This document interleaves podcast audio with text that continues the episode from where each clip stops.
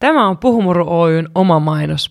Mä saan ilokseni kertoa teille, että me ollaan saatu just kuvattua Sinkku Bootcamp verkkokurssi, joka on kurssi kaikille sinkuille, kaikille teille, ketkä oikeasti haluatte ottaa selvää, mitä te elämältä haluatte. Tämän kurssin avulla te opitte olemaan rehellisiä itsellenne. Sinkku Bootcampille on tulossa oma pilottiryhmä ennen kuin me julkaistaan se. Ja jos sä haluat hakea mukaan pilottiryhmään, eli niiden joukkoon, ketkä käytän kurssin ensimmäisenä, sä pääset mukaan hakuun liittymällä meidän uutiskirjeen tilaajaksi, eli murusiin osoitteesta www.puhumuru.fi. Itse Sinkku Bootcamp julkaistaan huhtikuussa 2003, joten pysykää kuulolla. Mä tuun kertomaan kurssista kyllä teille lisää. Ja haluan muutenkin muistuttaa, että kannattaa liittyä meidän uutiskirjeen tilaajaksi, koska kaikille maaliskuun, kaikkien maaliskuun aikana uutiskirjeen tilaajaksi liittyneiden kesken arvotaan 100 euron lahjakortti alusasuliike Siroon. Ja kaikki nämä tiedothan löytyy tämän jakson esittelytekstistä. Ja nyt sitten lähdemme Puhumurun vastaanotolle. Nyt on aika rikkoa tabut ja myytit seksuaaliterapiasta, sillä tällä kertaa seksuaaliterapia tapahtuu podcastissa ja te pääsette mukaan. Nämä upeat, rohkeat ihmiset antaa tarinansa meidän kaikkien kuultavaksi. Tervetuloa mukaan Puhumurron vastaanotolle. Moikka! Moi. Öö, mä huomaan, että sua ehkä hieman jännittää, hyvä alkulämmittely tässä alussa on se, että mä kyselen sulta vähän taustatietoja ja mennään sitten vasta enemmän sinne terapiaan. Onko tämä ok? Kuulostaa hyvältä. Mahtavaa. Minkä ikäinen sä oot? Mä oon 32-vuotias. Yes. Ja miten sä määrittelet sun sukupuolen tällä hetkellä? Mä määrittelen itseni naiseksi. Hmm. Ja miten sä määrittelet sun seksuaalisen suuntautumisen? Hetero. Ainakin mä ajattelen, että tällä hetkellä mä oon hetero, mutta mä myös ajattelen, että seksuaalinen suuntautuminen ja seksuaalisuus, kun se muuttuu, niin en voi tietää, mitä tulevaisuudessa, mutta just nyt mä ajattelen, että mä oon hetero. Toi on oikein tuollainen hyvä tapa ajatella, että antaa sille tilaa liikkua. Öö, onko sulla tällä hetkellä joku suhde tai joku tietty suhdemuoto vai? Mä oon sinkku. Ei ole parisuhdetta eikä ole, enkä oikeastaan sitä tapaile tällä hetkellä, että ihan yksinäni elenen. Yes, ja miten sä muuten niin kun, kuvailisit sun elämäntilannetta? Mitä sun elämään kuuluu tällä hetkellä? Um, no aika, tällä hetkellä voisi sanoa, että aika työpainotteista, että mä käyn töissä ja sitten yritän uh, ehkä löytää taas sellaista tasapainoisen työn ja arki, muun arkielämän välille, että, että olen tehnyt vähän ekstra hommia ja kaikkea niin kuin, muuta työhön liittyvää, mikä ei ole aikaisemmin ollut mun tehtävä, niin sitten on nyt palailut taas siihen omiin, tai omiin juttuihin, omiin, omaan työhön enemmän, niin yritän taas löytää sitä, että ei tarvitse tehdä töitä yötäpäivää. Se on varmaan hyvä asia. Ja just tolleen toisaalta pikkuhiljaa. Joo, kyllä. Mitä muuta työn ohessa sun elämään kuuluu? Uh, no, mä teen vapaaehtoistöitä, kirjoitan aika paljon ja sitten tota, uh, vietän aikaa mun siskon lasten kanssa, että heidän kanssa koen kaikkea ja, ja nyt siellä on semmoinen pikkunen, jonka kanssa pääsen myös kokemaan hänen ensimmäisiä juttuja, niin on hauska, hauska sitten nähdä myös sitä kehitystä, että saan viettää heidän kanssa paljon aikaa. Täti hommissa. Kyllä. Se on ihan super tärkeä työ, niin kuin vapaaehtoistyökin on mun mielestä äärettömän tärkeää. Mä heti bongaan tuosta sellaiseen Sulla on tuollaisia tosi merkityksellisiä asioita. Joo, ne on um, toisaalta ehkä tullut, vaikka, vaikka kun vapaaehtoistyökin, niin se on aika pitkälti siksi, että mä en osaa sanoa ei. Että on haalinut paljon, mutta, mutta että toki mä myös nautin siitä, että, että just saa tehdä jotain merkityksellistä, jotain, jotain, pie- tai jotain semmoista pientä, että voi vähän omalla tekemisellä myös muuttaa maailmaa. Ja sitten tietysti ne siskolapset, että musta on kiva, että kun itsellä ei ole lapsia, niin sitten mä saan niin tehdä paljon heidän kanssa, että, että jotenkin se, se rooli on mulle tärkeä kyllä. Se on varmasti niille lapsillekin tosi tärkeä ja sun siskolle. Toivottavasti ainakin. Ja kyllähän lapset, sen parempihan se on, mitä enemmän on ihmisiä ympärillä, ketkä rakastaa. Kyllä, se on totta. Se on yleensä vaan hyvä. No mutta millaisissa asioissa sä toivoisit, että mä autan sua, tai minkälaiset teemat sua kiinnostaa, mistä sä halusit puhua tänään täällä seksuaaliterapiassa? Uh, no mä ajattelen, että mä oon nyt, mä joskus on ajatellut, että vasta, mutta ehkä se on kuitenkin jo, niin tota, mä huomaan, että mä oon elämässä semmoisessa vaiheessa, että, että mulla olisi vihdoinkin aikaa ihan mulle itselleni ja, ja tutkin ja käytän aikaa siihen myöskin tällä hetkellä, että kuka mä oon ja mistä mä oon tähän tullut ja, ja sitten yritän löytää itseäni, en sano uudelleen, vaan ehkä niin ensimmäistä kertaa itseäni yritän löytää ja nyt mulla on vihdoinkin siihen aikaa ja mahdollisuus. Ja mä huomaan, että mä oon ehkä semmoisessa, uh, voisi ajatella tuolla, että mä oon semmoisessa tilanteessa mun elämässä, että musta tuntuu, että vielä joitakin palikoita, kun loksahtaa paikalleen, niin sitten mun elämä pääsee käyntiin. Niin ehkä just siinä, siinä ja sitten myös siinä, että, että vihdoinkin on aikaa myös sille oman seksuaalisuuden tutkimiselle. Että mä koen, että se liittyy vahvasti muuhun itseäni, mutta mulla ei ehkä aikaisemmin ollut siihen aikaa tai mahdollisuutta. Miltä se tuntuisi, jos me lähdettäisiin vähän taustottamaan, että minkälaiset asiat on vaikuttanut siihen, että se jollain tavalla sen oman itsen tutkiminen, etsiminen, löytäminen on siirtynyt ja, ja toisaalta sen oman seksuaalisuudenkin pohdinta? No se kuulostaa ihan hyvältä. Min, jos aloitat lapsuudesta, niin mitä sä muistat lapsuudesta? Minkälainen sun lapsuus on ollut? Uh, no itse asiassa mulla on aika vähän muistoja vaikka just mun varhaislapsuudesta.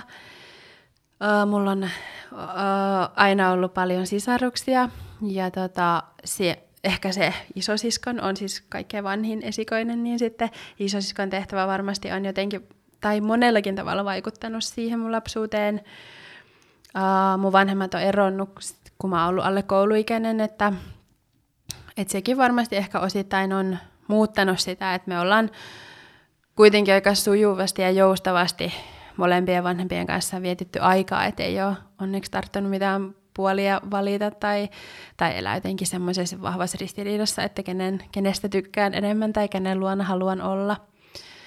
Et mä oon aina, mä oon aina ollut semmoinen, että mä oon pitänyt hirveästi huolta kaikesta muista ja, ja ollut jotenkin ehkä turhankin tietoinen siitä, mitä ympärillä tapahtuu ja mitä aikuiset puhuu ja, ja jotenkin kantanut, kantanut vähän turhan paljon ö, vastuuta omilla harteilla. Myös sellaista vastuuta, mitä olen ehkä ottanut, eikä mulle välttämättä ole niinkään annettu sitä, vaan oon kokenut, että nyt mun pitää tästä asiasta huolehtia ja kantaa vastuuta. Et se, se on ehkä semmoinen vahva itsellä muisto sieltä lapsuudesta, että, että on kokenut semmoista vastuuta aika pienestä asti. Miten se on vaikuttanut suhun se vastuunkanto muista? Um, no ehkä nyt jos mä ajattelen, niin se varmasti on omalta osaltaan vaikuttanut siihen, että on vaikea, mun on vaikea jotenkin antaa jonkun muun huolehtia musta.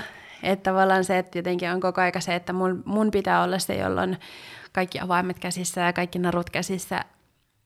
Että mä en jotenkin osaa, enkä ehkä uskallakaan antaa sillä, että joku muu hoitaa, joku muu huolehtii tai jos että joku muu on vastuussa vaikka minusta tai hoitaa tai huolehtii musta.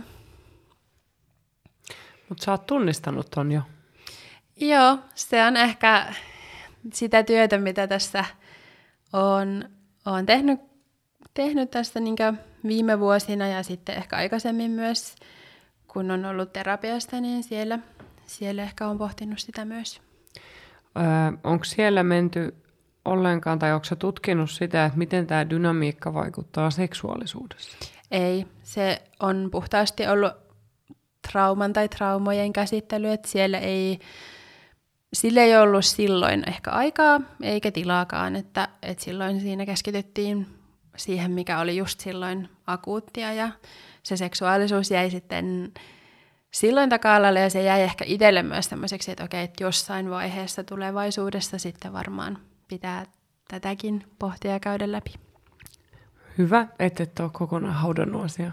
Ja se on välillä, se menee tosiaan noin, että, että on niitä akuutteja kriisejä, ja tilanteita, mitä on pakko käsitellä ja pysähtyä ja se seksuaalisuus jää taka-alalle, mutta tosi hyvä, että se on nyt esillä, koska niin kuin, jos ajattelee tätä, että, että sä oot kantanut vastuuta ja huolehtinut muista ja sitten sä oot huomannut, että siitä on seurannut se, että on vaikea ää, antaa muiden ehkä huolehtia susta tai ehkä auttaa sua. Joo.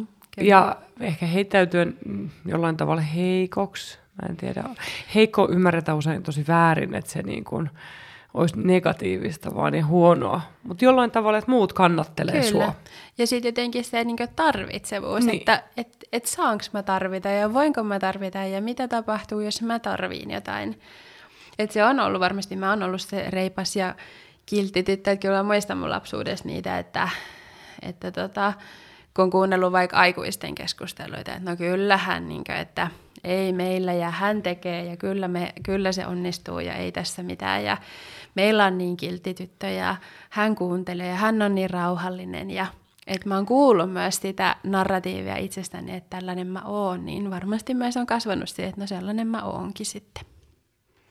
Onko nyt sitten vähän sellainen kiltin tytön kapina myös? Joo, kyllä mä huomaan, että mä välillä mietin, että mä haluaisin löytää itsestäni. Uh, mä en tykkää jotenkin siitä negatiivisista tai kielletyistä tunteista, mutta sellaisia mitä ajatuksia tai tunteita, joita mulla ei ehkä, tai en ole osannut nähdä itsestäni, että mä huomaan, huomaan, että nyt mulla on ollut sellaisia hetkiä, että mä mun tekisi meille vaikka raivostua, siis aivan niin kuin raivostua jostain pienestä asiasta, ja sitten mä koen syyllisyyttä, että no, et en mä voi tuommoisesta turhasta. Että joskus on syyllistynyt vaikka siihen, että laitan raivoissani jonkun bussimatkan päättäjäksi kiukkusen palautteen. Ja sitten mulla heti syyllisyys, että no miksi mä laitoin, vaikka se olisi ehkä ollut oikeutettu se mun palaute. Mutta että just semmoisia niin on vaikea antaa itselle lupaa sillä, että kyllä mä saan olla vihainen, mä saan reagoida asioihin ja mä saan sanoa ihmisille, että mulle ei käyttää tai tämä ei ole ok.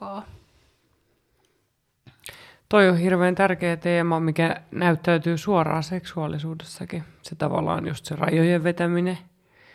Sitten ää, sellainen oman nautinnon vaaliminen, pyytäminen, toivominen, tarvitseminen. Ää, se, että ei miellyttäisi toista. Se on ihanaa, että haluaa toiselle hyvää, mutta se, että mukautuu toisen nautinnon palvelijaksi – ja se on se rooli, niin se usein kääntyy ihmistä vastaan. Ja sitten minkä mä oon huomannut, että, että just kun sä puhuit siitä, että on vaikea olla tarvitseva, niin monilla meistä on helpompi antaa nautintoa kuin ottaa vastaan. Kolahtaako nämä sulle? Joo, kyllä mä tunnistan tosi vahvasti itsessäni siis kaiken ton, sillä että, mm, että jos miettii omaa seksuaalihistoriaa, niin siellä on vahvasti se, että no mä teen tai yritän olla sitä, mitä toi toinen haluaa. Ja, ja sitten niinä kertoina ehkä, kun on yrittänyt tuoda esiin jotain omaa tai on halunnut käydä keskustelua tai on ollut joku asia, mikä itsellä on ollut tärkeää. Ja jos, se, jos on yhtään tuntunut siltä, että nyt, nyt mä en voi tästä puhua tai että toi ei välttämättä tykkää siitä, mm. niin se jää. Että sit mä en puhu siitä. Tai että joskus vähän se sen silloin? Joo, sit se jää sanomatta tai mä sanon sen, mutta en sillä voimakkuudella ja painolla ja vaativuudella, jolla se pitäisi sanoa, jotta sit saisi se mitä haluaa. Ja mitä se aiheuttaa sulle, kun se jollain tavalla se sun tarve jää piiloon, näkymättömäksi. Toinen, toinen ei tajua sitä väliä. Se on ihan totta, että välillä kumppani mm. ei oikeasti saa sitä viestiä perille asti. Uh, no, ehkä jotenkin, no surullista on, että, en, että mä vaan tyydyn siihen, että, tai ainakin tähän asti oon tyytynyt. Ja, ja sit, sit vaan mä ajattelin, että no ehkä, ehkä tämä mun tarve ei ole niin tärkeä tai et jotenkin mä ajattelen, että se tilanne on mulle myös turvallinen. Et mä huomaan sen, että varmasti siksi, mitä kaikkea elämästä on ollut, niin turvattomuus on mulle turvallista. Et jotenkin se, että että jos musta vaikka tuntuu, että toi toinen ei varsinaisesti välitä musta, se ehkä haluaa vaan seksiä mun kanssa tai se ei halua oikeasti tietää, kuka mä oon kuulla mitään minusta, niin se on mulle turvallista, koska se on se, minkä mä tiedän. Mutta sitten taas, jos se tilanne olisi sellainen, että se toinen haluaa vaikka tietää musta kaiken, se haluaa olla mun kanssa, haluaa pitää musta huolta. Se välittää. Se välittää ja, ja niin, haluaa huolehtia musta, niin se on mulle turvatonta, koska se a- a- aiheuttaa sen, että mä koko ajan mietin, että no missä vaiheessa tapahtuu jotain, missä vaiheessa tulee se kriisi tai, tai joku hätätilanne tai jotain tapahtuu, että, että tämä ei enää jatkukaan. Niin sen mä huomaan itsessäni ja sitten on ollut helpompi vaan, että no mä vaan tyydyn tähän, koska se tarkoittaa, että on myös mulle turvallisempaa ja helpompaa. Vaikka mä tiedän, että vaikka toi ihminen ei tule tuossa kauan olemaan, mutta eikä halua tietää, kuka mä oon tai kuulla mua, niin se on paljon helpompaa kuin se, että mä vaatisin ja ehkä löytäisin jotain semmoista elämääni, missä sitten joutuisinkin tulemaan välitetyksi. Ja se on nimenomaan joutumista, että mä joutuisin olemaan tilanteessa, jossa mä koen aidosti sitä, että toi tyyppi on tossa, se ei luultavasti lähde mihinkään, se haluaa olla mun kanssa, välittää musta ja se haluaa pitää musta huolta. Niin se varmaan koskettaa niitä sun haavoja. Kyllä. Se toisen välittäminen. Kyllä. Varmasti tosi syvältä ja, ja totta kai sitä sen tiedostaa ja on tehnyt sitä työtä.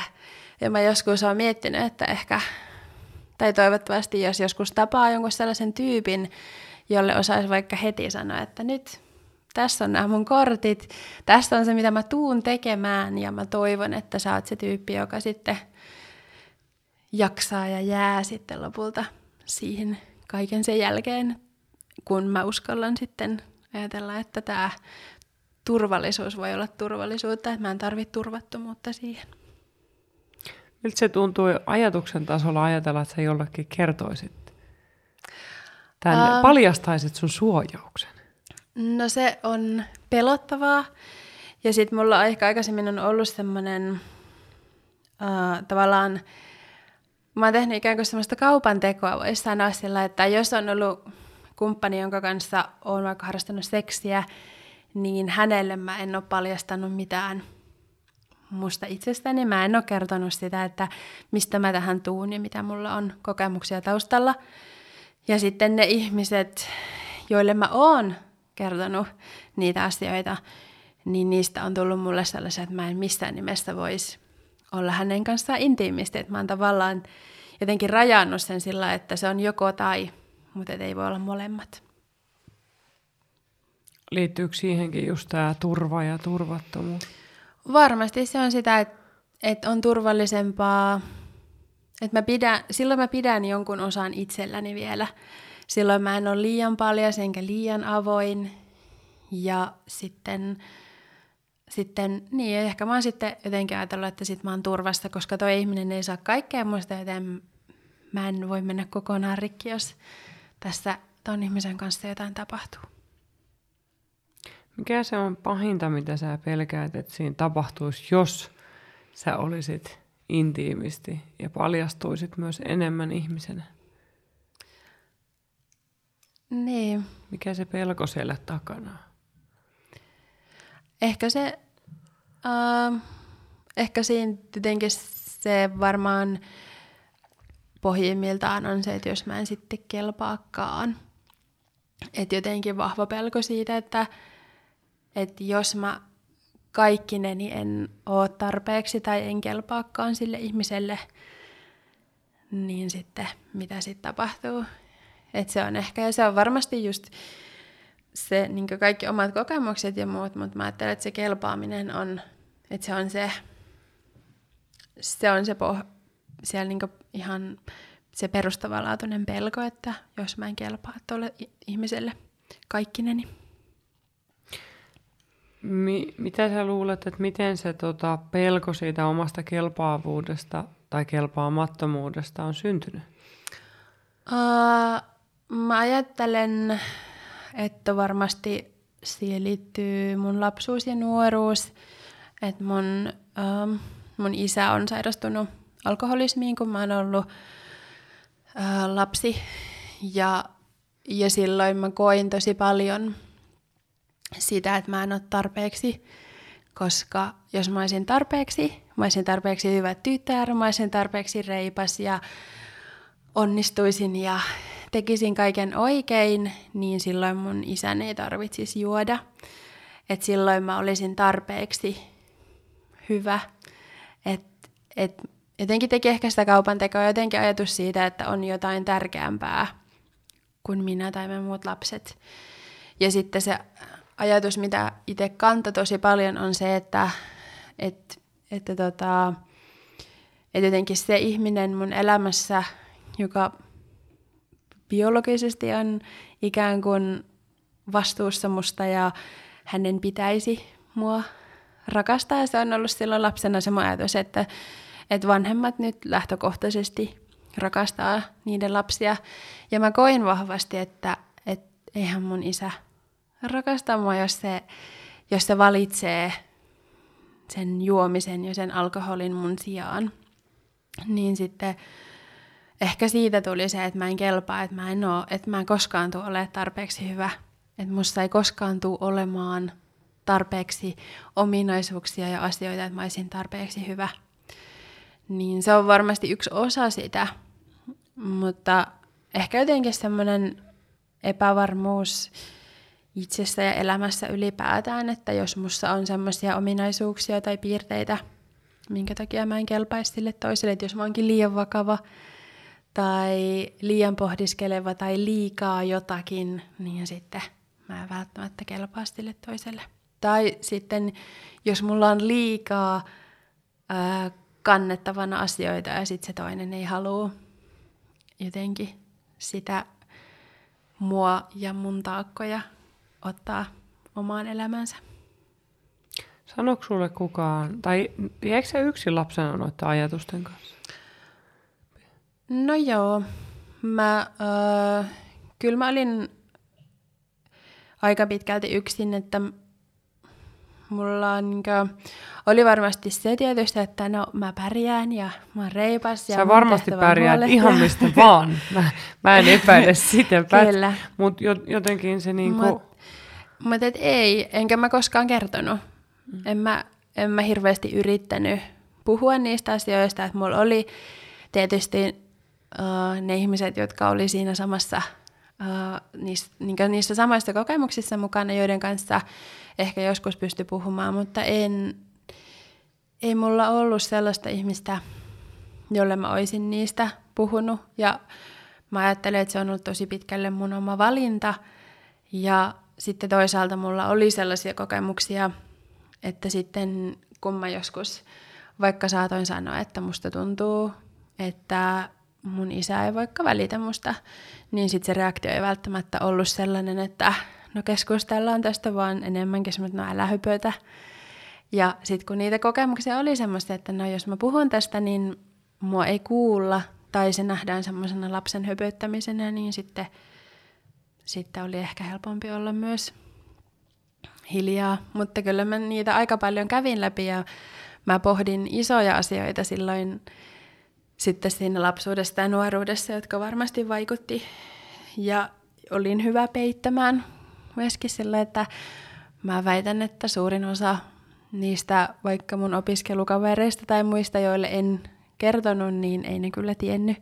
Että ei kukaan varmasti olisi mitenkään osannut arvata, että millaisia asioita mä elän mun elämässä silloin, kun mä en ole koulussa – mitä kaikkea siellä on, mistä kaikesta mä kannan vastuuta ja huolta ja miten isoja huolenaiheita mulla on. Mitä sä sanoisit nyt itsellesi? Mitä, mitä niiden aikuisten olisi pitänyt sanoa sulle? Mitä sun olisi pitänyt saada kuulla? No tietysti varmasti se, että, mä, että se ei ole mun syy, että mikään siitä, mitä tapahtuu tai tapahtui silloin, niin ei ole ollut mun syytä, että et, ei ole ollut mun vastuulla. Mun vastuulla ei ole ollut pitää kenestäkään huolta, vaan musta olisi pitänyt pitää huolta. Miltä se tuntuu sanoa noin? Meneekö se, tunteeko se pieni tyttö sun sisällä ton? No se, siis se, no itkettää. Saikki. Ja tietenkin se ajatus siitä, että, että oispa se saanut kuulla ne asiat. Sen olisi pitänyt saada kuulla. Et mä muistan, oli joku tehtävä, missä jos piti miettiä sitä itse lapsena. Ja sitten sitä tyyppiä, jolla oli kaikki unelmat ja ajatukset ja toiveet ja haaveet. Ja sitten mä muistan, että mä itkin sitä jotenkin tosi pitkään, että toi, että olisinpa mä saanut, että olispa ne aikuiset, joille mä yritin kertoa. Mä esimerkiksi kirjoitin yläkoulussa esseen lapsesta, jonka vanhempi on alkoholisti. Ja se oli aika raju essee, ää, nyt kun itse miettii jälkikäteen. Ja mä sain vaan palautteen siltä opettajalta. Mutta se ei kommentoinut mitään sen sisältöä. Se ei tullut kysymään multa, että mitä sulle kuuluu ja onko sulla kaikki hyvin. Ja mä muistan, että mä jännitin sitä. Mä pelkäsin, että mitä jos se kysyy, mitä mä sanon. Ehkä mä olisin sanonut, että kaikki on ok. Tai sitten, jos se olisi kysynyt, niin ehkä mä olisin kertonut. Ehkä se olisi ollut mun ensiaskel siihen, mutta ei se koskaan kysynyt. Ja sitten jälkikäteen mä oon miettinyt, että, että noi on niitä hetkiä, joissa sen aikuisen olisi pitänyt tulla sanomaan mulle, että hei, että mä luin tämän, mä kuulen sut, mä näen sut ja mä oon tässä. Että jos sulla tulee sellainen olo. Että et jotenkin olisi saanut siihen kovaan kuoreen niitä halkeamia, että yritetään saada jotain irti tuosta ihmisestä, ihmisen raakileesta, joka kantaa sisällään selvästi aika isoja syviä haavoja. Et mulla on jäänyt mieleen yhden kaverin kommentti, joka silloin sanoi, että anteeksi kun mä sanon sulle, mutta sulla on tosi surulliset silmät. Ja mä mietin sitä, että ei mun elämässä ollut ketään, joka olisi nähnyt sen, sen reippaan nikiltin tytön taakseni, että se olisi nähnyt, että sillä tosiaan on aika surulliset silmät. Et ja se, toinen lapsi huomasi. Kyllä, toinen lapsi huomasi sen, mutta en mä silloin hänelle osannut kertoa. Mä häpesin tietysti myöskin mm. kaikkea sitä. Mm, Tuntuuko se yhtään olin. hyvältä kuitenkin, että hän Tuntu. näki sut, va- vaikka niin kun, vaik- vaikka se ei sinänsä johtanut en- enemmäs, mutta sä tulit näkyväksi. Joo. Myös muun kuin reippauden kautta. Kyllä. Mä ehkä saatoin sanoakin sille, että kiitos. Mikä mm. voi olla hassu, jos ei tiedä, että miksi toi sanoo kiitos, mutta kyllä se tuntuu hyvältä totta kai, että joku näkee, joku näkee jotain, mitä muut ei välttämättä näe. Ja jollain tavalla sut kokonaisena, että se, se reippaus ja huolehtiminen ja pärjääminen, niin se, sehän oli vähän, se oli osa sua, mutta se oli myös vähän valeppuku ja tapa selviytyä. Kyllä, ehdottomasti. Se oli se mihin mä olin oppinut. Ja, ja nimenomaan myös tapa selviytyä, koska kyllä mä ehkä kannoin semmoista ajatusta, että, että myöskin, että mitä jos joku kysyy, ja sitten mä en saakaan enää itteeni kasaan.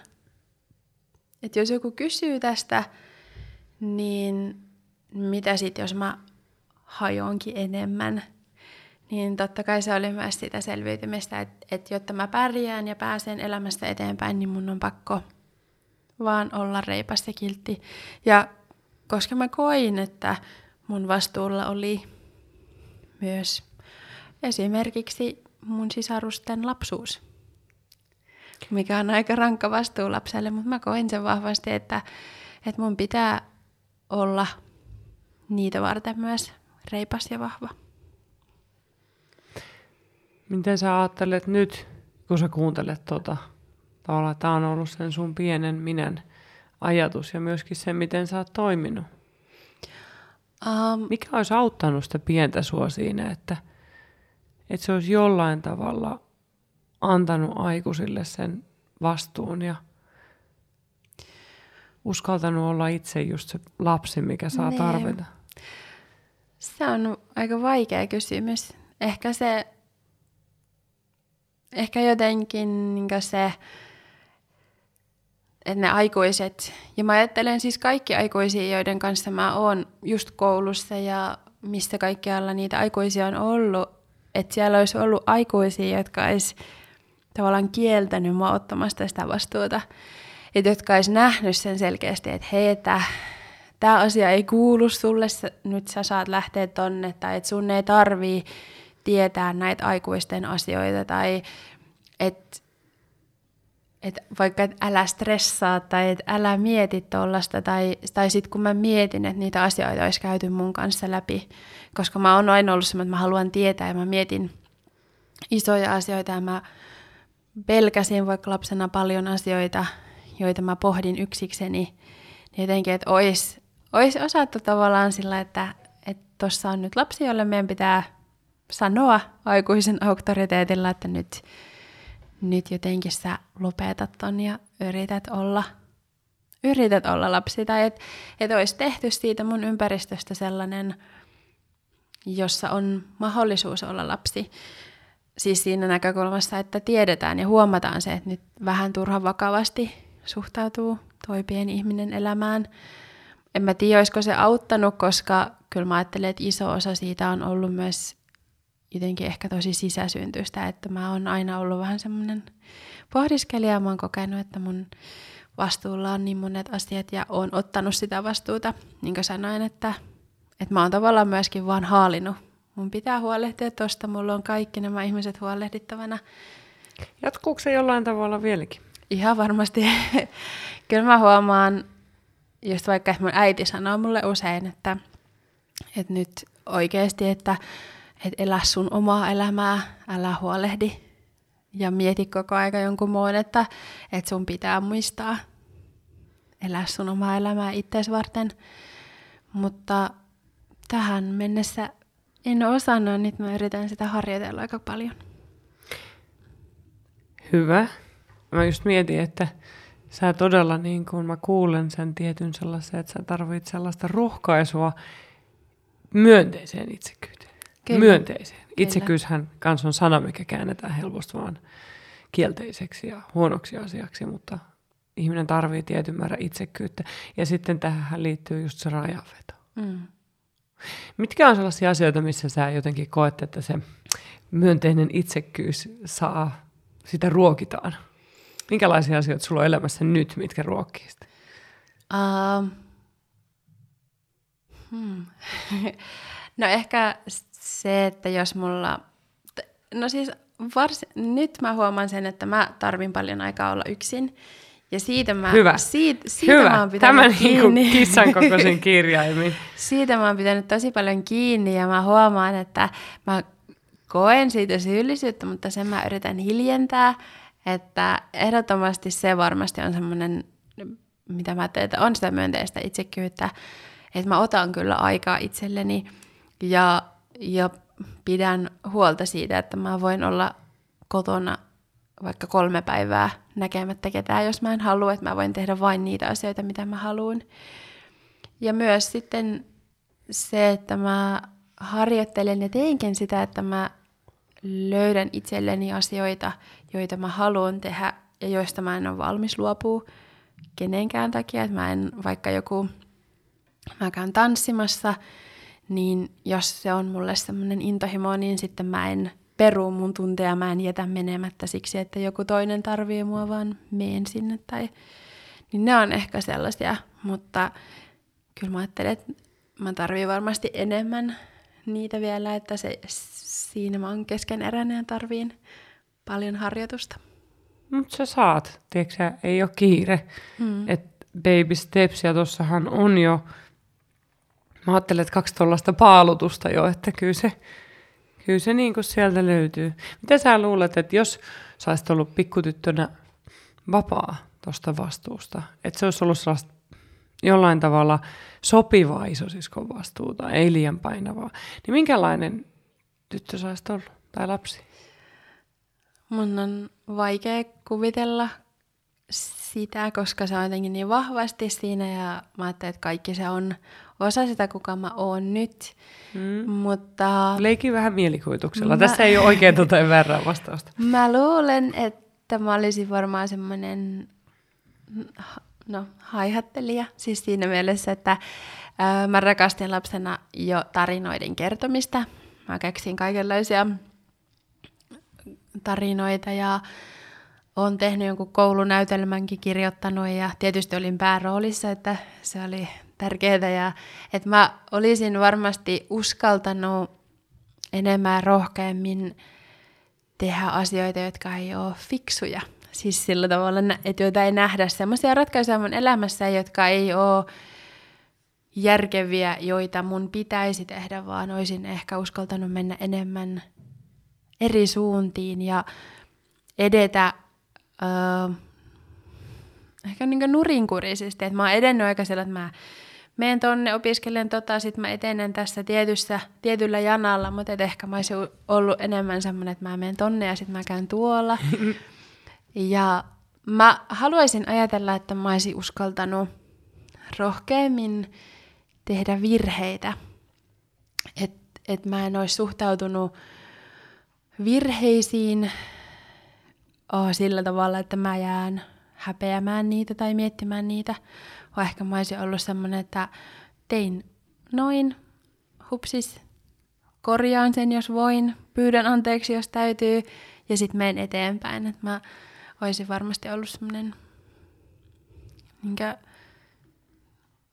kesäheinätyyppinen, tai se mitä mulla tulee mieleen, kun sanotaan kesäheinä, mm. semmoinen niin tukka hulmuten ja tarinoita kertoen ja olisin uskaltanut ottaa riskejä, joista ei välttämättä kanna mitään, mutta, mutta jotka olisi ollut niitä, mitä mä sillä hetkellä haluan tehdä.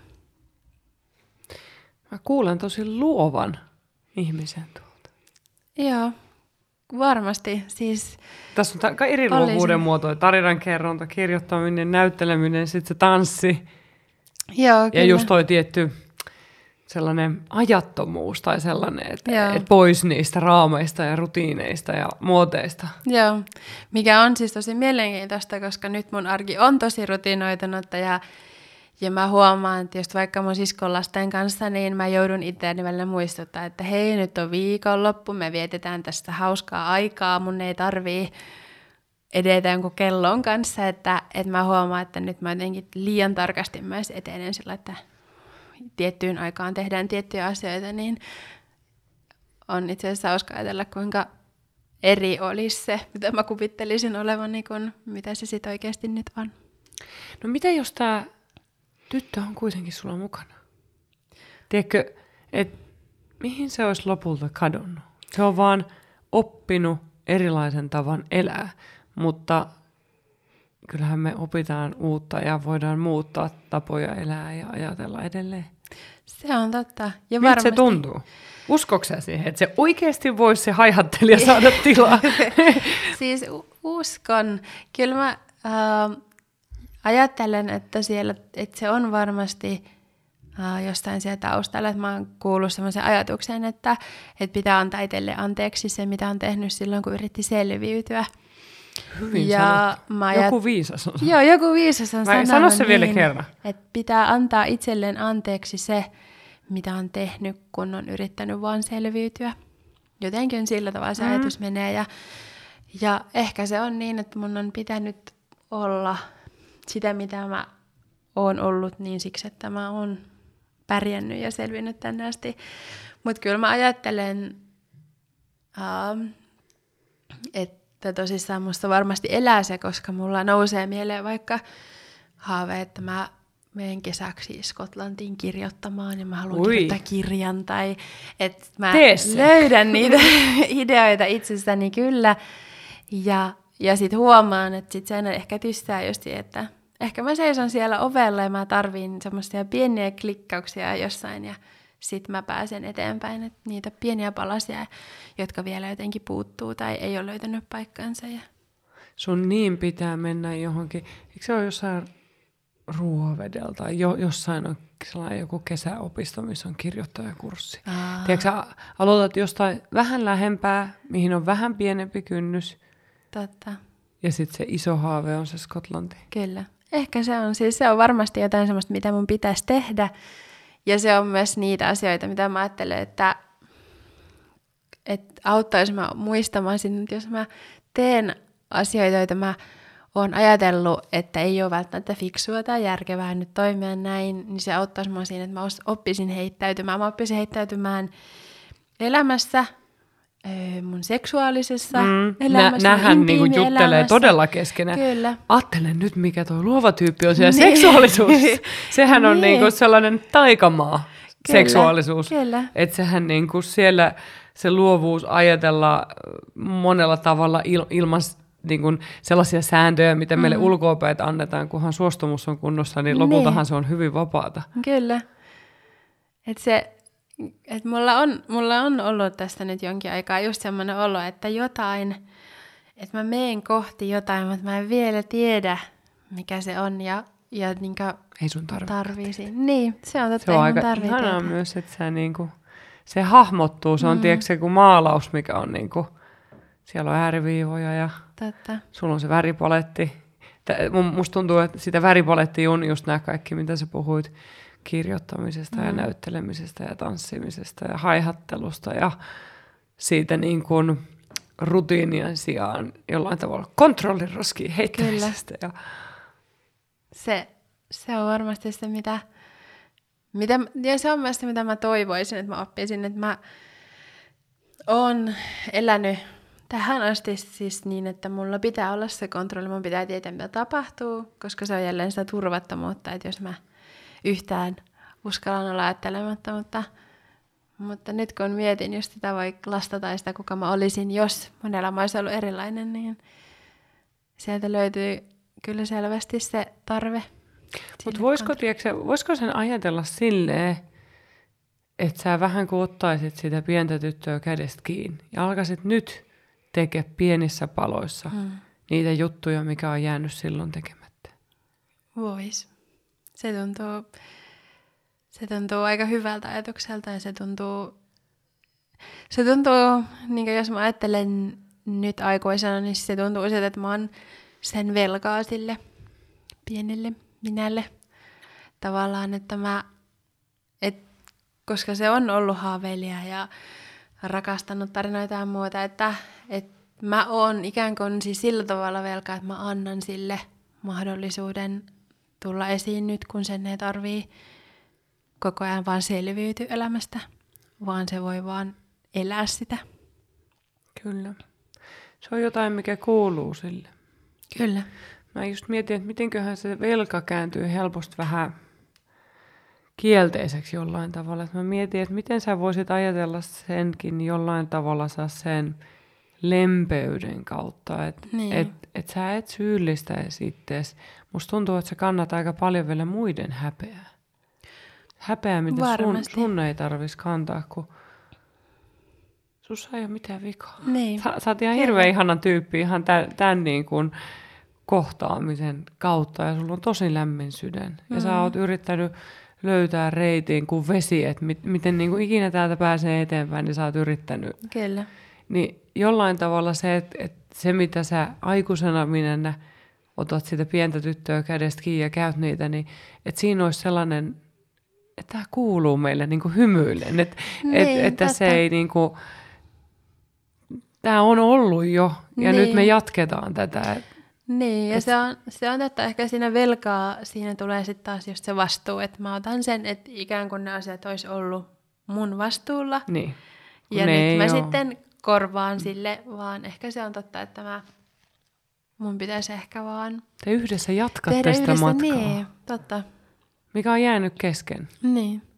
Mutta niin kauan kuin täällä saa elää, niin sitä matkaa voi jatkaa, Kyllä. vaikka siinä olisi tullut pysäyksiä. Kyllä, ja just se, niin kuin sanoin, että mä oon ajatellut, että nyt vasta, että mä huomaan, että kun keskustelee itseään nuorempien kanssa ja miettii, että vau, että sä oot noin nuori ja sulla on kaikki tämä mm. tieto ja taito ja mahdollisuudet, niin sitten mä oon yrittänyt kääntää sen niin, että nyt jo, että kaiken, kaiken niin kuin, kun katsoo sitä omaa historiaa lapsuudesta tähän hetkeen, että nyt jo, että nyt jo mulla on se mahdollisuus ja hetki, että mä voin alkaa elää. Mä itse asiassa kiinnitin tuohon huomiota, kun sä käytit tota nyt jo siinä alussa. Hmm. Se oli tosi hyvin sanottu, koska se on ihan totta. Niin. Et, et kolmekymppisenä on vielä tosi nuori. Kyllä.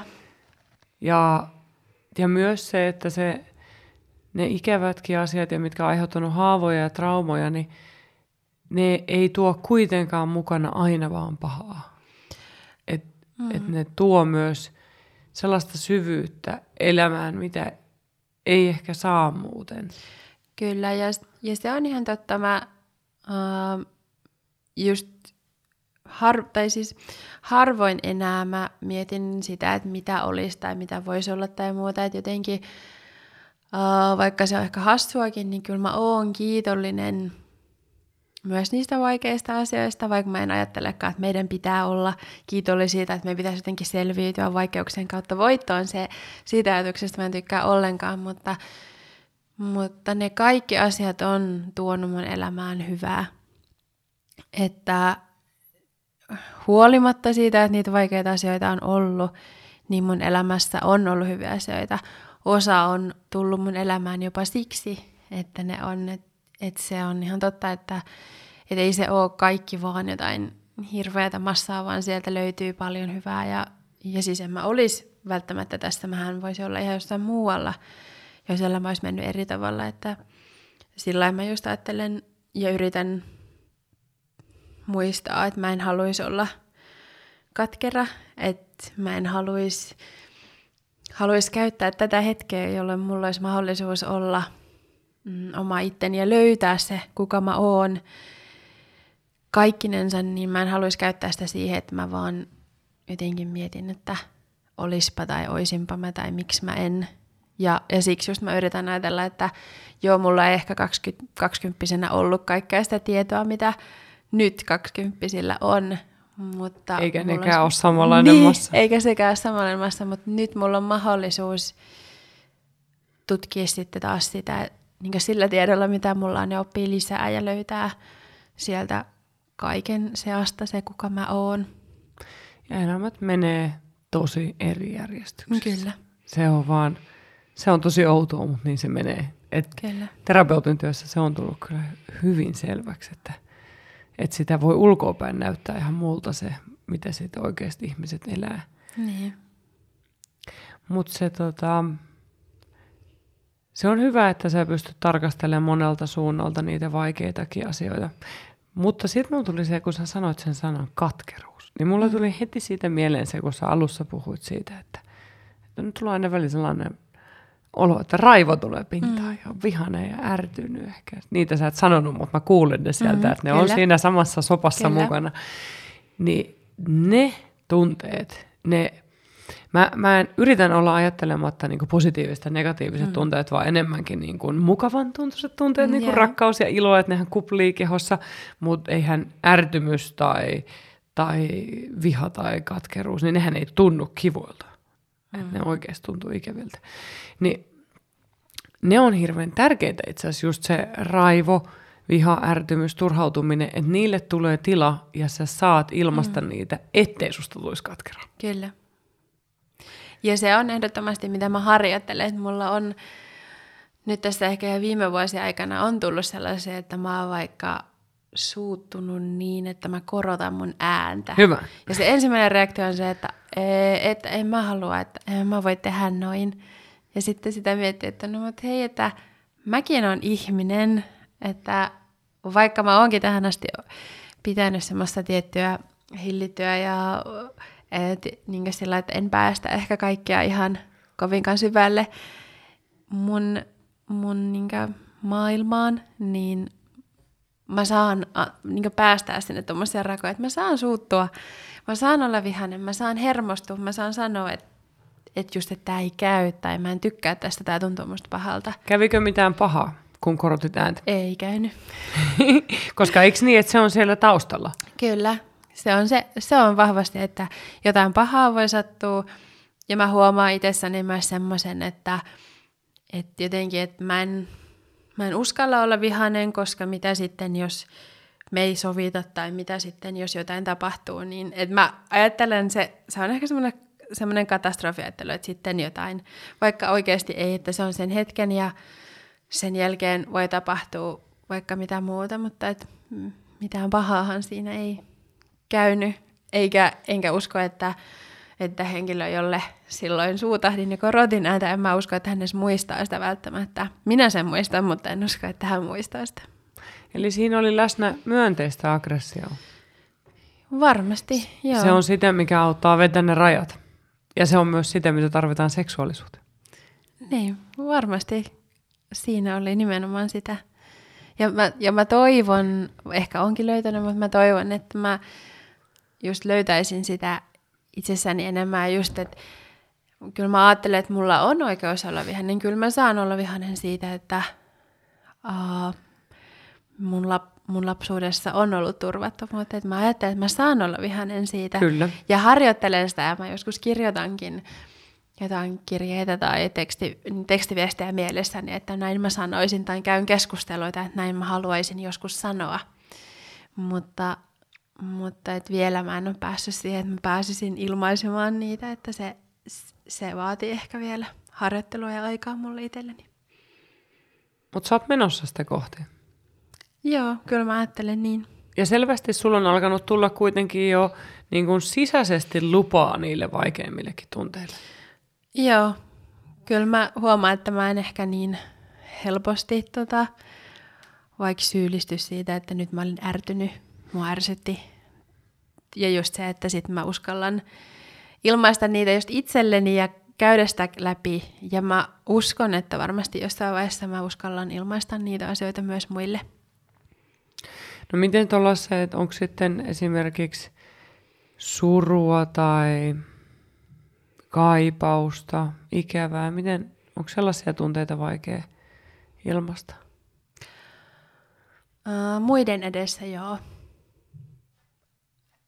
Mä en, uh, ja siihen liittyy varmasti se, että on vaikea päästä ihmisiä niin lähelle, että ne näkis sitä tarvitsevuutta, sitä, että, että niin mä kaipaan joskus lohtua ja mä kaipaan joskus toista ihmistä mun vierelle.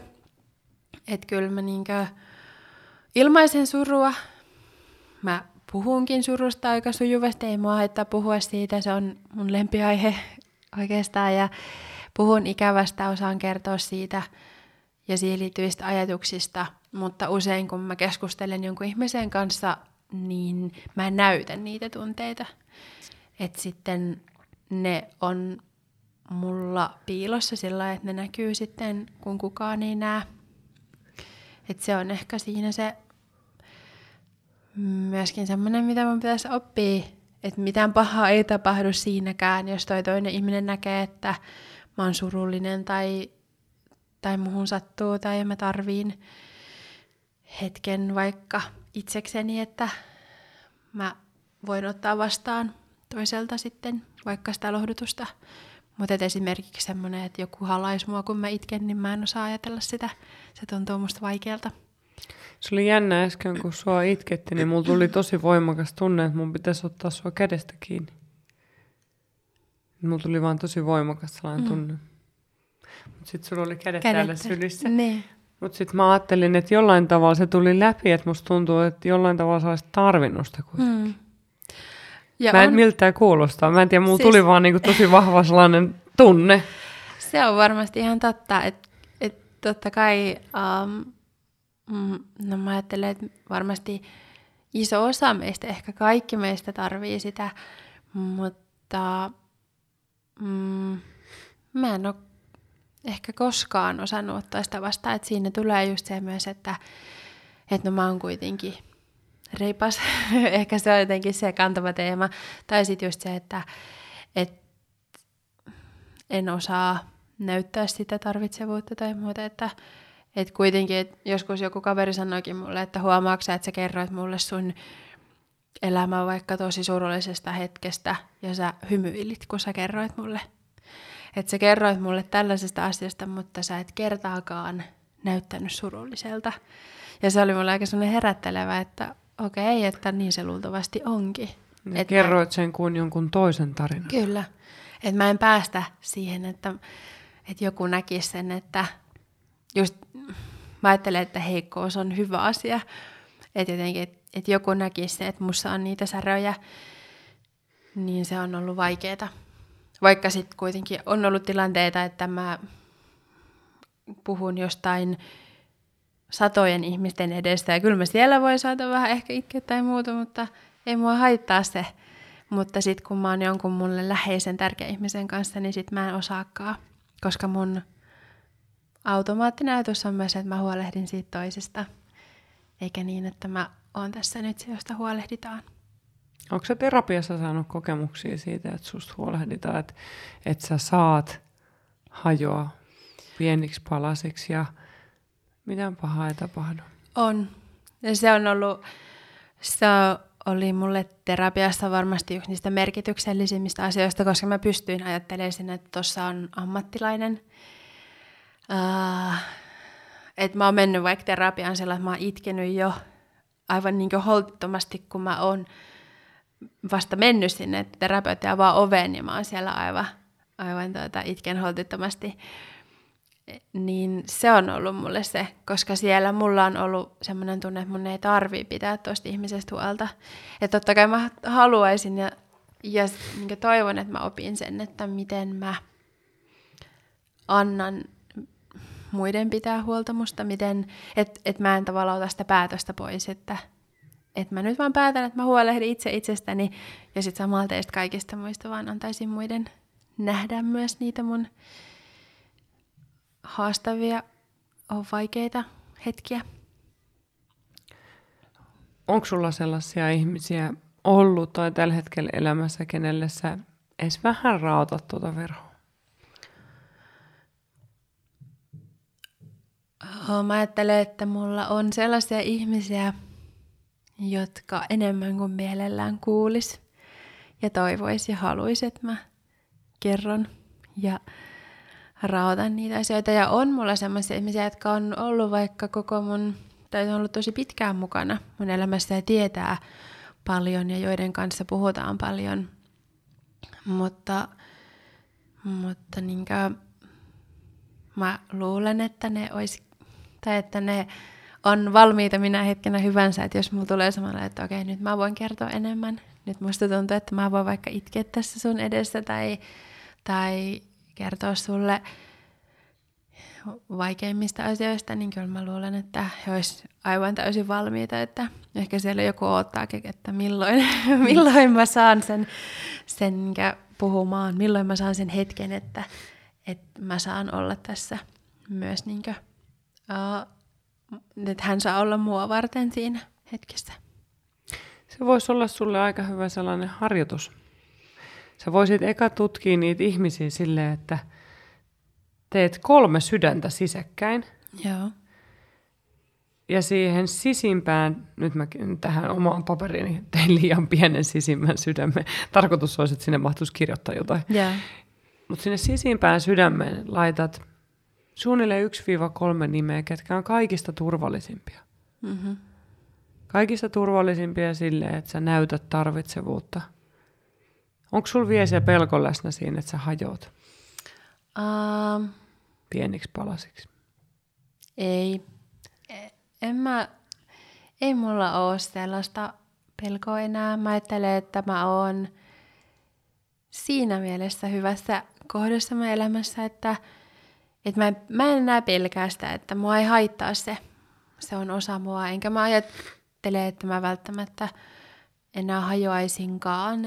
Ainakaan siis siinä määrin, että mä saisin itseäni enää kasaan. Että aikaisemmin se oli ehkä enemmän semmoinen, että mä en, mä en enää pääse tästä pystyyn, mutta nyt on enemmän semmoinen, että on ehkä valmiskin tai valmiimpi sille myös, että päästään niitä ihmisiä lähemmäs, että kyllä mä huomaan, että on ollut semmoisia hetkiä vaikka tässä viime vuosina, että semmoiset, jotka on ollut vaikka silloin, kun mä niin yläkoulusta asti kavereita, niin sitten on pieninä palasina paljastanut sieltä asioita, joita ne ei ole tiennyt. Ja ne on ollut aika korjaavia hetkiä. Ja mä ajattelen, että ne on ollut sellaisia hetkiä, että niissä on päästy sitten taas myöskin syvemmälle siinä ystävyydessä. Mm. Se on hyvä. Ja hyvä, että on tullut tuollaisia kokemuksia siihen.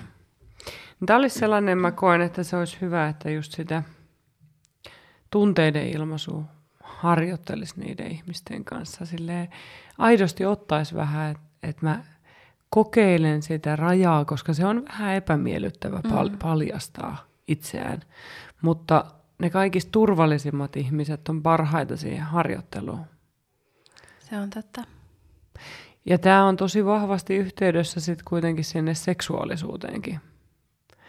Että et seksuaalisuushan sen takia se varmaan on myös ollut siellä suojassa ja piilossa, koska ihminen on siinä tosi paljas, mm. paljampi kuin alasti ollessa. Kyllä. Ja, ja ne kaikki tunteet ja kaikki, niin ne, nehän on meidän tukena ja turvana, mutta sitten niin kuin sä sanoit, että jos jonkun ihmisen kanssa paljastat elämästä, niin sittenhän siihen mm. syntyy eri lailla tunneyhteys. Ja sitten jos sä et avaa, kuka mm. sä oot, ja siinä on se seksi, niin sä pidät tunnetasolla sitä toista etäällä. Kyllä. Ja tavallaan mä ajattelen, että sen takia nämä ystävätkin jollain tavalla voi auttaa tässä, mm. että kun sä niiden kanssa muutat sitä suhdetta, vaikka siinä ei ole sitä intiimiä tasoa, mutta sä tavallaan päästät heitä lähemmäs muutamia ja huomaat, että mitään pahaa ei tapahdu, niin se aina vahvistaa sitä, että sä voit jossain toisessa asiassa mennä vähän sinne epämiellyttävälle alueelle. Ja samaan aikaan mä sanon suurella rakkaudella sulle, että älä pidä kiirettä, että et me itseäsi kuunnellen, koska tässä ei tarvi leikkiä uhkarohkeita. Joo, se kuulostaa hyvältä. Että se seksi saa olla sitä, mitä se on ollut mm-hmm. nyt ihan rauhassa. Ja sitten, jos sul tulee jonkun ihmisen kanssa tunne, että voisiko tämän kanssa tehdäkin vähän eri tavalla.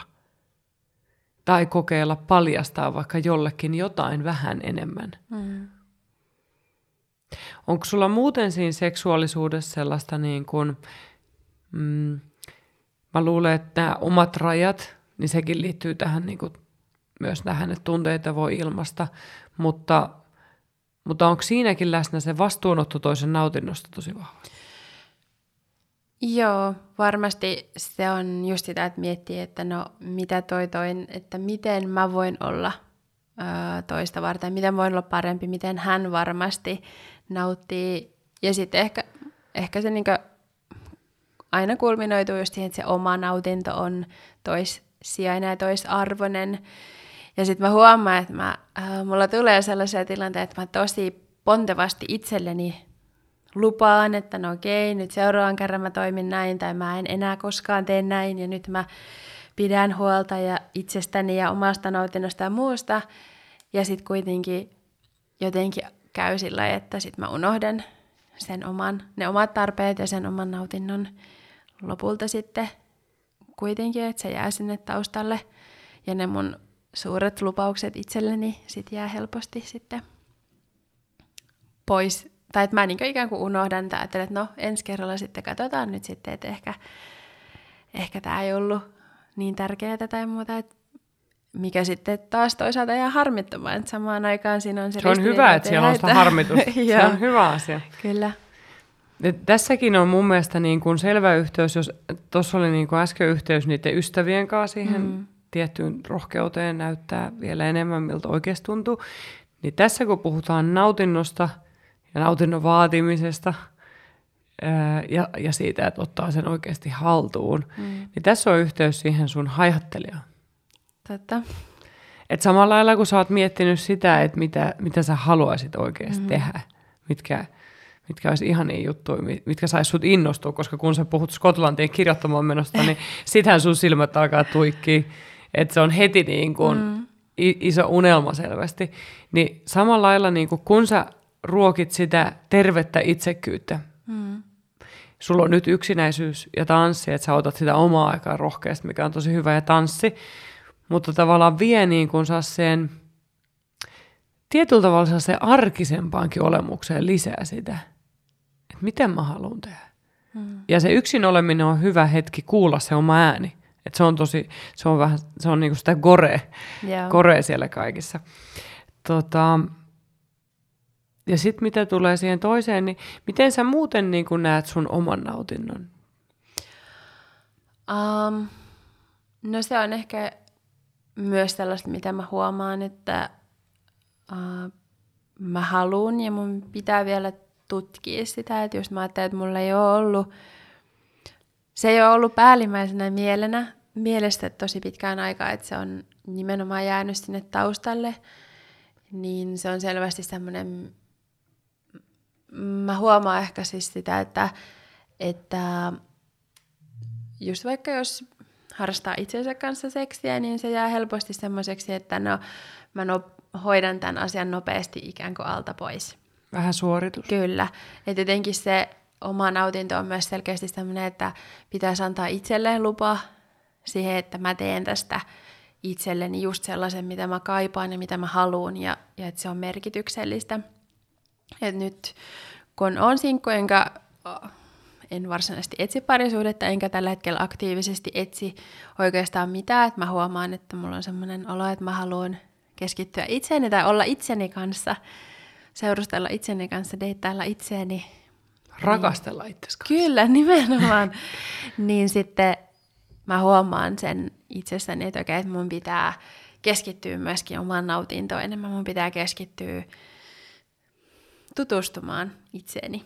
Et mä huomaan, että siinäkin ehkä tulee se, se jostain, kun on ollut yläkoulussa seksuaalikasvatusta, joka ei siihen aikaan ole ollut sellaista kuin olisi pitänyt olla, niin siitäkin tulee semmoinen, että mun olisi pitänyt tehdä se jo 15-vuotiaana, tai mun olisi pitänyt, että et siinäkin on sitä, että mun pitää päästä pois siitä, että olisi pitänyt, olisi pitänyt niin. vaan ajatella se, että no mulla ei ole ollut siihen mahdollisuutta aikaa, eikä se ole ollut sellainen asia, mitä mä oon kokenut silloin, että mä pystyn tai haluan tehdä, mutta nyt mulla on siihen aikaa, mulla on kaikki aika maailmasta oh. nyt siihen. Niin, nyt on se hetki. Kyllä, niin nyt on se hetki.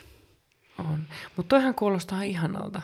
Toi niin kuin sellainen sisäinen rauha siitä, että mä voin olla nyt sinkku. Mm. Etsimättä tavallaan, jollain tavalla ehkä paineen alla. Kyllä. Ja just se, että, että sä tutustut siihen oman nautintoon, niin runkkaushan on ihan mahtava mm-hmm. asia. Tai itsensä rakastelu, sooloseksi, miten siitä haluaa puhua. Ja, ja mä mietin, että kun sä oot kirjoittaja, niin pitäisikö se oikeasti niin kuin lähteä myös lähestyä tätä asiaa kirjoittamalla?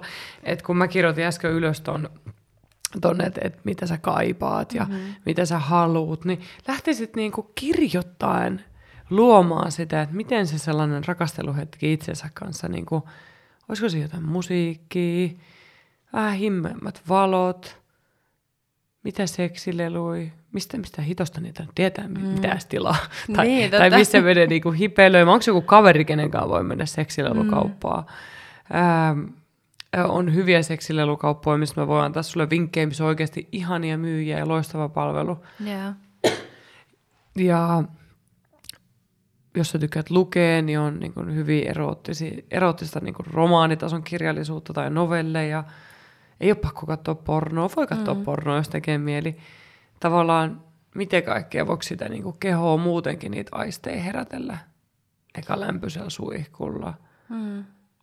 Tuo itse asiassa asioita en ole ajatellut, että sitä lähestyisi kirjoittamisen kautta, koska kirjoittaminen on mulle ö, luontaisin tapa ilmaista itteeni niin, toi kuulostaa itse asiassa aika mielenkiintoiselta lähestymistavalta, että lähtisikin pohtimaan sitä sen ilmaisutavan kautta, mikä tuntuu luontaiselta ja sitten sitä kautta lähtisi rakentaa jotain tarinaa itselle siitä, että mitä mä haluan toteuttaa sen. On. Ja kohta sulla on sellainen erottinen novellikokoelma. Mä näen sen. Sitä mä en ole vielä ajatellutkaan, mutta Ota, joo. Toi, toi kun tämä haihattelija ja mielikuvitus ja luovuus ja kaikki yhdistyy, niin tämä niin kun, sitä voi Kyllä, tulla vaikka mitä, kun antaa itselle luva. Totta. Se on ihan totta. Se, et, se on ehkä selvästi se mun tavoite, että pitää antaa lupa. Kaikelle sille pitää antaa lupa sille, että mun ei tarvi edetä mun elämässä – järkevästi.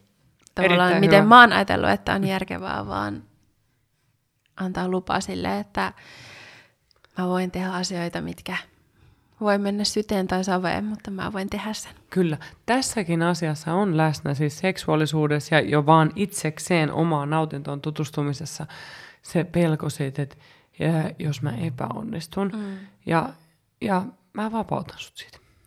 Kiitos, se kuulostaa hyvältä. Et, et, ei, ei ole mitään. Et, et mun mielestä se, se on niin kuin yllättävän hyvä sellainen niin kuin ajatusleikki pohtia niin kuin nautinnon tutkimista ruoan kautta. Että kun vauvalle opetetaan uusia makuja, niin sehän niin kuin on tottunut rintamaitoon tai korvikkeeseen aluksi. Ja se saattaa perunankin sylkästä todella monta kertaa ja banaani. Ja sitten niinku pikkuhiljaa se tulee niitä makuja. Ja osaa se sylkäsee monta kertaa. Ja mä luin jostain joskus varhaiskasvattajien tästä ammattilehdestä tutkimuksessa, missä oli, että 25 kertaa suunnilleen pitäisi maistattaa samaa makua. Että sitten tavallaan tietää, että se ei tykkää. Mikä on tietenkin äitinä mä ajattelen, että sitten tulee hulluksi tuossa niin. ajassa, että ei. Mutta silti mä ajattelen nautinnonkin suhteen, että vaikka joku ei, ei tunnu heti, että räjäyttää tajunnan, vaikka se mm. lelu lupaisi mitä revolutionia, niin, niin, niin olla silleen, että no katsotaan. Mm. Ja miten tätä voi yhdistää siihen, mistä mä tiedän, mikä on jo kivaa. Mm. Ja, ja niin kuin, voiko tätä tehdä jollain vähän eri tavalla, mutta et, et silleen antaa siihen aikaa, että et ne ei heti aukea välttämättä ne suuret nautinnon ja mieli ei anna heti lupaa ja rentoudu. Ja, ja se on ihan totta just se ajatus siitä epäonnistumisesta. Se on läsnä varmasti silloin, kun on kumppani. Tai huomaan itsessäni, että koko aika analysoi itseään, mikä on aika mm, hankala, on hankala nauttia mistään, kun analysoi koko aika, että miten tämä menee, mitä tapahtuu, epäonnistunko, onko mä vääränlainen.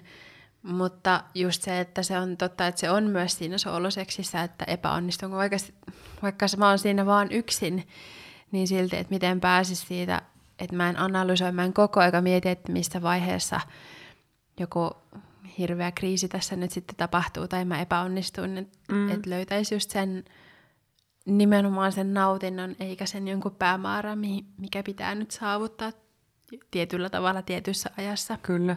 Ja siihen liittyy sellainen, minkä mä oon muidenkin niin kuin vastaava asian kanssa painivien ihmisten kanssa niin huomannut, että, että sitä saattaa hävettää, että mitä jos mä itsekseen osan nauttia. Että siinä on sellainen mm. tosi syvä, että, että mikä vika mussa on.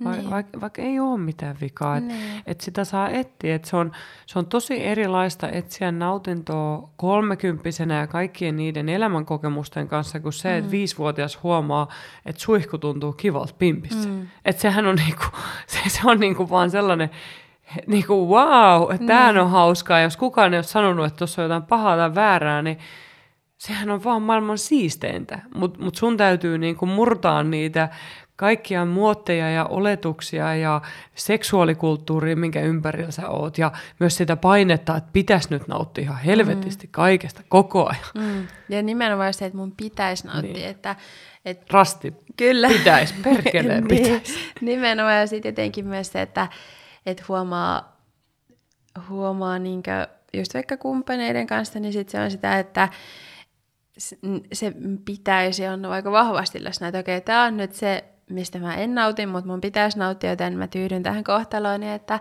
et, et onneksi nyt ei ole sitä painetta, että olisi joku kumppani, mun ei tarvi miettiä sitä, vaan mä myös ajattelen, että siksi on tosi hyvä, että, että on luopunut kaikista deittailusovelluksista ja muista ja keskityn itteeni, koska sitten on helpompi luopua ensin ehkä itsensä kanssa siitä, mun pitäisi ja sitten pitää kiinni niistä omista rajoista kun tutustuu siihen, että okei, nämä on oikeasti asioita, joista mä tykkään. Tietysti en sulje pois sitä, etteikö voisi olla tai ettenkö haluaisi jostain vaiheesta on kumppani, mutta mä ajatellaan, että toivottavasti sitten kun, sen aika tunt- tai kun se tuntuu oikealta ja on aika taas deittailla, niin ehkä sitten on, on myös siinä pisteessä itsensä kanssa, että uskaltaa heittäytyä siihen. Että et se ei ole vaan sitä, että no nyt tuntuu tältä, en halua, en pysty, en halua sitoutua tai se on jotain semmoista vähän päämäärättömämpää menemistä, että ehkä sit uskaltaa jo heittäytyä sillä että nyt mä lähden tosissani ja katsotaan miten käy ja en tee mitään mitä pitäisi, vaan teen vaan mitä haluan mm. ja kaipaan ja tarvitsen. Kyllä. Ja sitten jos se lipsahtaa siihen pitäisi, sä huomaat sen. Kyllä. Tiedätkö että kyllähän se niinku lipsuu kuka, ta- kuka tahansa välillä sinne pitäisi osastolle mm. ja menee vähän laput silmillä. Mutta sitten jos sen niinku huomaa ja on silleen, että hmm, en mä halua tehdä näin. Mm. Ja pystyy sanomaan ehkä toiselle ja tekemään eri lailla. Ja yleensähän silloinkaan ei tapahdu mitään pahaa. Niin, se on totta. Mutta mut se, mut se on tosi hyvä, että sä tutkit nyt itse. Ja, mm. ja oikeasti niinku, otat sen seksuaalisuuden niinku otat sen itsellesi. Että se on sun, mm. sua varten, sun määrittelemään. Sen ei tarvi olla mitään kenen, kenenkään muun takia tai, äh, tai sellaista, mitä naisten lehdistä tai somesta tai missään puhutaan. Mm. Ja, ja selvästi mä en, en halua puskea sua mihinkään, mutta mä uskon, että se kirjoittaminen voi olla todella hyvä työväline sulle siihen. Kyllä, ihan varmasti voi. Ja, ja just se fantasiamaailma, että kun sä luot sitä sun seksuaalisuutta, sä voit seikkailla siellä, tai siellä voi olla ihan muita mm. ihmisiä, sä voit luoda itsellesi vähän kuin burleski tanssijan kuin mm. toisen niin kuin hahmon, missä sä olet ja teet.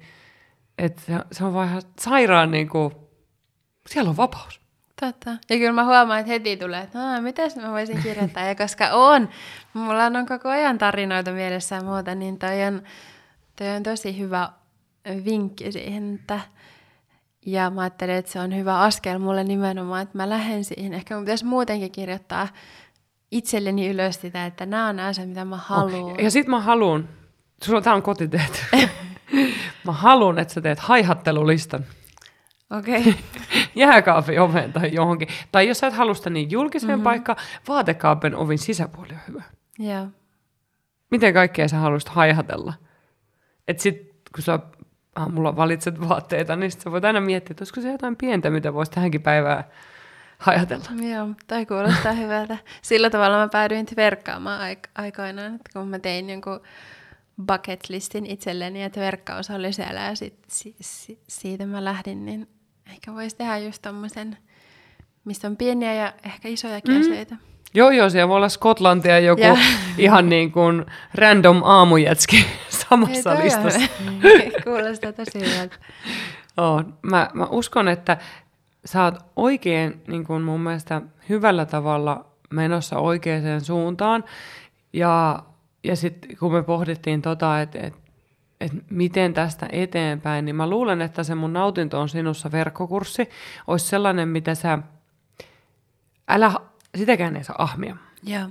Et, et esimerkiksi yksi video kerran viikossa tämän tyyppinen niin kuin rytmi, mikä tuo näitä samoja asioita, mitä me nyt käytiin läpi. Että siellä käydään sitä seksuaalihistoriaa, siellä puhutaan runkkaamisesta, siellä puhutaan fantasioista ja Joo. tavallaan näitä samoja teemoja tulee. Ja sitten vaikka siellä on sitä, jos on kumppanin kanssa tai siellä on kumppanillekin osio, niin niitäkin kannattaa katsoa ihan sillä ajatuksella, että sieltä voi saada niitä sanoja johonkin tuleviin hetkiin. Tai sitten jos ne ei nyt kiinnosta, niin sitten vaan skippaat. Ihan vaan se on hyvä itsekyysharjoittelua, yeah. että ei kiinnosta. Niin mä luulen, että se olisi sellaista hyvää jatkoa. Ja, ja kyllä mä ajattelen, että vaikka seksuaaliterapiassa mä en usko, että sä välttämättä tarvisit kerran viikossa, mm-hmm. mutta sellainen niin kuin kerran kuukaudessa. Sellaista, että sä pitäisit yllä sitä, että, että sä huomaat, kun jonkun muun kanssa sä juttelet, että wow, mm. wow.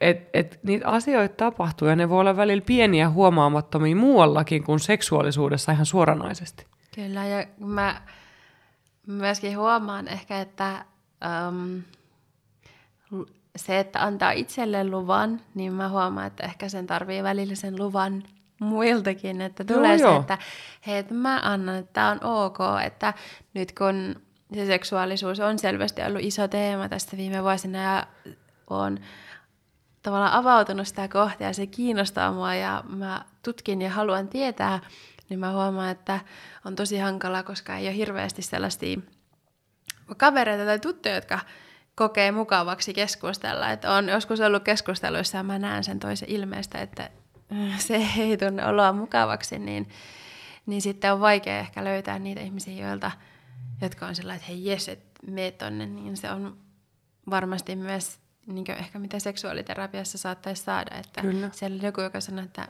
kyllä, sulla on lupa tähän, sä voit mennä ja tehdä, että Jotenkin. Ehkä me laitetaan kuule tänne workshop joku lauantai. Eh, joo, se Tällainen niin kuin sex talk workshop naisille. Kyllä. Ai, se kuulostaa mahtavalta. Tällainen parin tunnin sellainen, että nyt saa puhua. Kyllä. Ja kaikki, mitä puhutaan, jää tänne. Kyllä, ja kaikesta saa puhua. Ei ole rajoja ei, sille. Ei, ja mä haen kaikkia näitä someyhteistyöstä tulleet seksileluja kahdassa se no kasan niin, tuohon, niistäkin, niistäkin, niistäkin saa puhua, että kaikki niinku asiat nyt niinku. Hei, se joo. kuulostaa täydelliseltä. Mutta se on totta, että ystävien kanssa puhuminen on tosi jees. Mm. Ehkä siellä on joku. Kyllä varmasti on. Sä voit kokeilla, jon, niin kuin tavallaan tämäkin on sellainen puheaihe, että ihan aidosti kysyä, että mm. onko sä puhunut ikinä kenenkään näistä? Mm. Et, onko sä miettinyt, että, että se voisi oikeasti tehdä hyvää? Niin, kyllä. Ehkä se tulee. Ehkä se tulee. Onko sulla nyt ihan hyvä olo lähteä tästä? On. Mä oon kiitollinen tästä keskustelusta ja kokemuksesta ja tästä tuli mulle paljon oivalluksia ja paljon semmoista, mitä mä ajattelin, että mun pitää oikeasti lähteä työstämään. Että mä tykkään tuosta haihattelulistasta ja myös siitä, että mä ottaisin sen pienen minän nyt mun matkaan ja lähettäisiin toteuttamaan sitä haihattelua. mm. se kuulostaa, tai tuntuu siltä, että se on taas yksi palanen, joka ehkä loksahtaa paikalleen ja pääsen toivottavasti käsiksi siihen, mikä musta tuntuu, että jossain odottaa mua. Mä uskon, että sä pääset pikkuhiljaa. Kiitos Joo. sulle. Kiitos. Tähän loppuun Puhumuru Oy mainos, koska mä haluan edelleen muistuttaa teitä, että meillä on tulossa aivan mahtava Sinkku Bootcamp-verkkokurssi kaikille sinkuille. Ja nyt on menossa Sinkku Bootcampin pilottiryhmän haku, eli jos haluat käydä tämän tosiaan ensimmäisten joukossa, niin liity Puhumuru uutiskirjeen tilaajaksi, eli murusiin osoitteessa www.puhumuru.fi ja siellä on haku auki aina tonne tiistaihin 28.3. saakka. Ja muutenkin, kun sä liityt meidän Puhumur uutiskirjeen tilaajaksi maaliskuun aikana, niin osallistut 100 euron lahjakortin arvontaan alussa sun liikesirossa. Kaikki nämä tiedot löytyy myös jakson esittelytekstistä. Pus pus!